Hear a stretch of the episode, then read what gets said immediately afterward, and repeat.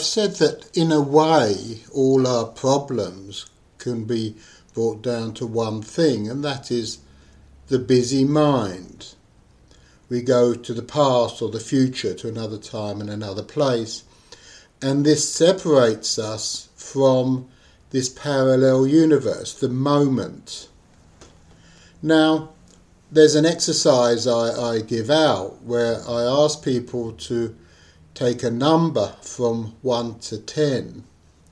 And this is an indication of how busy their mind is. 1 or 0 would be a completely still mind, crystal clear with no thoughts. And 10 would be a mind that's so full of thoughts you couldn't get another thought in. People, when they get to their limit, when they become suicidal, often complain that they have that busy mind, it's overwhelmed with thoughts. You know, at every moment of every day, your attention's on something. And when we ask ourselves this question, just by asking this question, where is my mind, from zero to ten, we have to, to a certain extent, detach from the thoughts, just in order to ask that question. But then we get down to something else, and we can ask ourselves what, what are thoughts?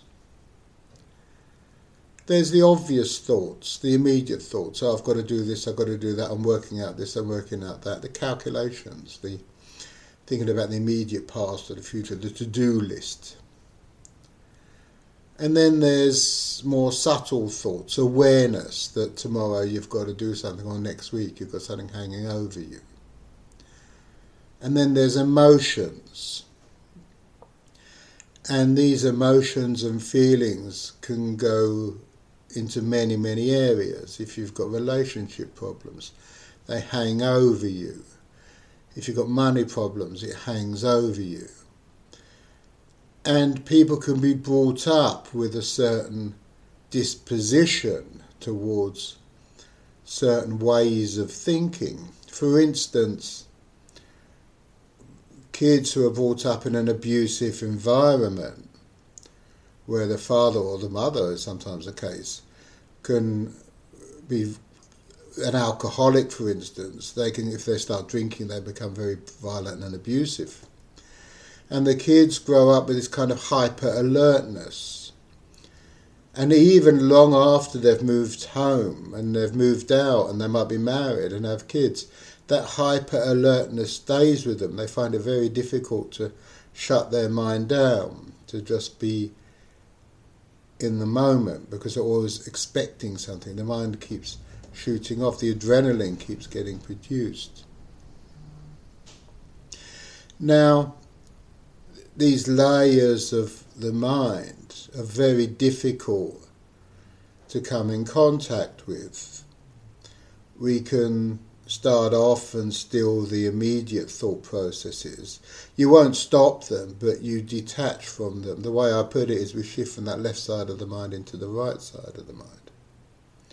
And in the right side, we move into the awareness of this other dimension, this moment where we're able to observe the activity on the left side of the brain. But there's a couple of keys, doorways as it were, that can help us through this. One is the awareness of the body. So we can do this when we meditate. Obviously, if you're driving or you're doing something, you won't find it, your body won't find you can do this. But when you get a chance and sit down and do some meditation and become aware of the tension in the muscles. And what you'll find is that you become aware after a while that there might be tension maybe around the forehead or the jaw or the chin or the shoulders or the back or something like this. And these tensions, just like the thoughts, the tensions can be there for years and years and years. People develop back problems because they go into work and they sit in an awkward position at their desk and they're not aware of it. And then the body has to compensate because they're moving in a certain way. And because they're not in contact with their body, they don't realize what they're doing. So as we tune into this, we become aware of tensions that might be there all the time. And what you'll find is that when you start to relax one set of muscles, you become aware that there's tension in other muscles and you can relax those. And then you become aware there's more tension in other muscles, or even those muscles you thought you relaxed have still got tension. It's like there's layers of tension, like layers of an onion that we peel off and peel off and peel off. And the other thing we can do is to become aware of sounds. Even in a relatively quiet environment, and most people who live in cities don't really have a quiet environment, you become aware of the obvious sounds. Sometimes we cut ourselves off from if we live in a city and there's background traffic noise and things, we become inured to it, we cut ourselves off. So we have to allow those into our consciousness. And we become aware of layers of sound in the same way as we become aware of layers of relaxation. When you think you're fully relaxed, you'll find you can relax even more. And when you think you're aware of all the sounds, you become aware that there's other subtleties. Even if you live in a city and there's traffic noise and there things going on, you might become aware after a while that there's birds They've been there all the time. But you cut them out. Because you cut yourself off from the sounds that were around you, you cut yourself off from these sounds as well. If there's traffic noise, you become aware of rhythms in the traffic. Become aware of more and more subtleties. And these are gateways because, in the same way as we become aware of more and more relaxation, the layers of relaxation. We become aware of the layers of sound. We become aware of the layers of thoughts. And more and more subtle thoughts. And feelings and emotions people can live with very high degrees of what we call stress, and sometimes it manifests physically in the stomach, and they live with this, and they may be aware that they have stomach problems, but when they relax and they tune into it, we realize that those feelings in the stomach are related to emotions. There's books that relate physical ailments to mental dispositions, as one might say, rather than saying problems. I read one which related back problems to money issues, and I've seen people who come in and they complain about a pain in their shoulders and when they talk, it's as if they've got the weight of the world on their shoulders and it manifests itself in a physical way. And sometimes when we know people well and they talk about their physical problems, it can become quite laughable when we realise how those problems relate to their mental disposition. I mean, sometimes they're not, sometimes we're just flummoxed, and there seems to be no rhyme or reason behind it. You see, there are those two dimensions as well, in the same way as I was talking about the body of the physical plane and the ephemeral plane. And so these manifest in ailments that can have a physical cause or have an ephemeral cause. In other words, because the body does have an aspect of itself as being a machine it is subject to mechanical strains and stresses. But it also has a relationship to the mind and the mental aspect. There are physical aspects of the body that are quite conscious. We can, for instance, move our arms or our legs, or uh, we can move our head.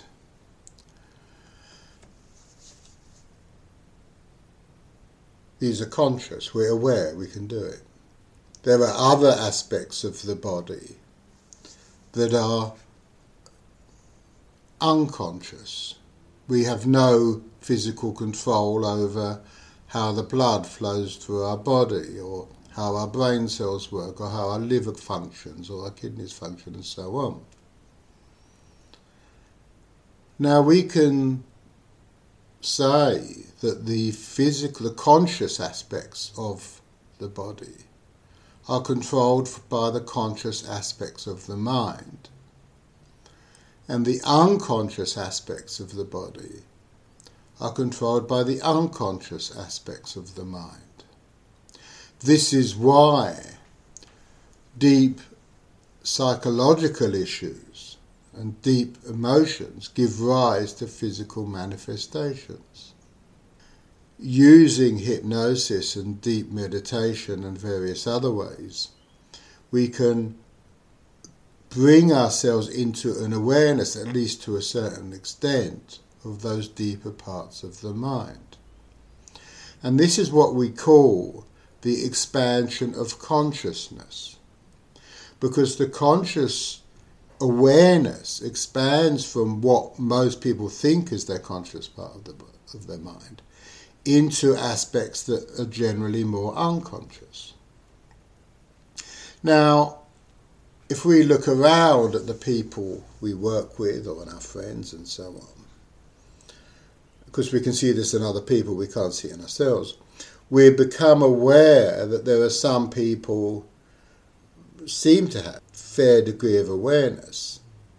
And there are some people who seem to run purely on automatic. For many people, and this applies to people who suffer with a, a high mental rate, that number that we were talking about from 0 to 10, when it gets up to the 8 and the 9 and the 10, it's as if from the moment they wake up in the morning to the moment they go to bed, they're dragged along by their thoughts. The metaphor of the thoughts is like a train there's a train of thoughts because there's a carriage that's linked to the next one, that's linked to the next one. In a way that thoughts are linked. One moment you're thinking in, about shopping, and then you're thinking about bananas, and then you're thinking about a holiday you had, and then you're thinking about the friend you went on holiday with, who you haven't seen for years, and then so on and so on and so on. These are like a train of thoughts that go down a track and we get dragged down that track. We get dragged along by that train of thoughts. So, for many people, from the moment they wake up in the morning to the moment they go to bed at night, they have been dragged along by that train of thoughts. They think they have free will, but they haven't. Not, not really, because their thoughts are taking them where the thoughts are going and the thoughts is not consciousness. People think thoughts are part of themselves, but really, thoughts are no more part of yourself than what you hear. They come from somewhere else. And when we become aware of those thoughts and can detach from them, we develop true consciousness. But in order to do that, we have to expand our awareness away from what we think of as our consciousness into these deeper areas of the mind and these deeper emotions and so on. Now we talk about a train of thoughts. And in one sense, we can't stop that train of thoughts. It's too big, it's too powerful, and in a way, we don't need to. What we do is we, as it were, step off the track. So we move from that left side of the brain that's caught up in the thoughts, in time and space, into this right side of the brain that's in the moment. And we watch those thoughts. And you might even be aware that in the past you would have gone here with those thoughts, you would have gone there. Something would have triggered you off. When we meditate and you become very relaxed, it's very difficult to stop the intellectual processes of the mind coming in and starting off on this train, starting off on a track. For instance, if you could imagine being very relaxed and meditating and it's quite quiet, and then you suddenly hear noises or voices it would be very difficult for you to detach from those voices without wondering who it is, what's going on, what's happening. And the people who are hyper vigilant, the people I was talking about who grew up in abusive environments, for instance, they do this all the time because they're always expecting something to happen if you live in a very relaxed environment and you've got a very relaxed mind, you might hear those voices and just let it go because you, you know that it's nothing to be concerned about. Women with kids, with or babies, develop a, a tuning in to the baby. And sometimes this tuning in can go or appear to go, and I think it probably does, outside of what we call time and space. The awareness that something's wrong, even though there's no physical manifestation of it, and things like that. And there are many, many stories of women who become aware that something's happened to their maybe you, you know their, their their kid who might be at school or, or even grown up and something happens and they get this sixth sense that something's wrong because they're tuned in to various layers of the mind. Now, one of the curses of our modern society is that because we've rejected, or people out there have rejected, this other plane of existence, everything gets brought down to an intellectual way of thinking. So things that can't be explained through what they call science, which isn't a real science at all, it's just their hogwash thinking, gets dismissed. So people cut themselves off from this aspect of their thinking. And not only do people cut it off, but people are encouraged to cut it off by society if you get a feeling about somebody, and I've talked about this previously, if you get a feeling about somebody or about a situation, the academics will say, oh no, you have to be able to rationalize it, you have to be able to put it into thoughts. Well, no, you don't. Become tuned in to those feelings, to that awareness, because this, this is an aspect of those deeper layers of the mind and the expansion of consciousness. So, whereas as a what I'm proposing, what I'm talking about in these podcasts is to expand the consciousness. Our society is, in one sense, going in completely the opposite direction it's going towards a contraction of consciousness.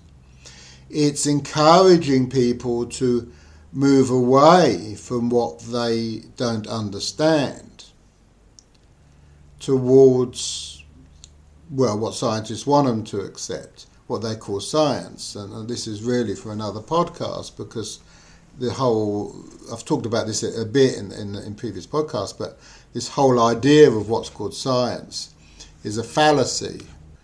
Now, when we think of meditation, we think of sitting in a quiet room, maybe the legs crossed and closing our eyes and becoming aware of our breathing and so on. And this is a form of meditation, and it's a very important uh, thing. To, it's very important. It's it's something worth doing every day to do some meditation and quieten the mind.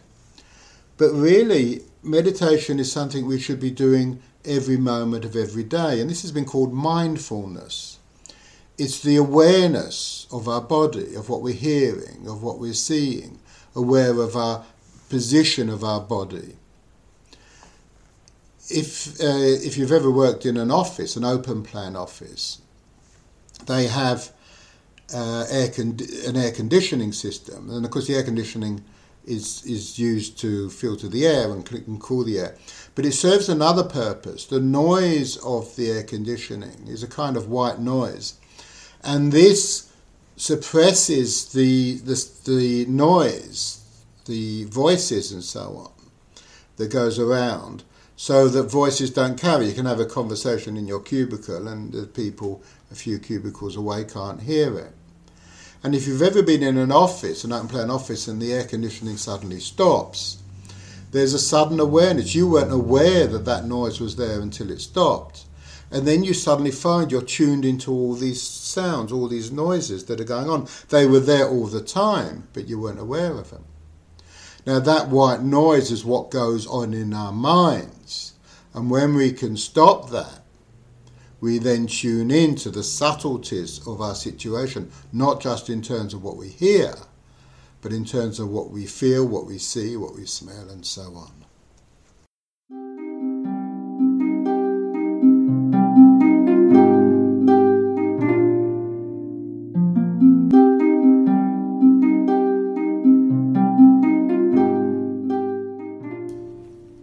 Thank you for listening. You can leave comments on my Podbean page. You can email me, phil at braham.net. You can visit my website, podcasts.braham.net. And I hope to hear back from you. Thank you.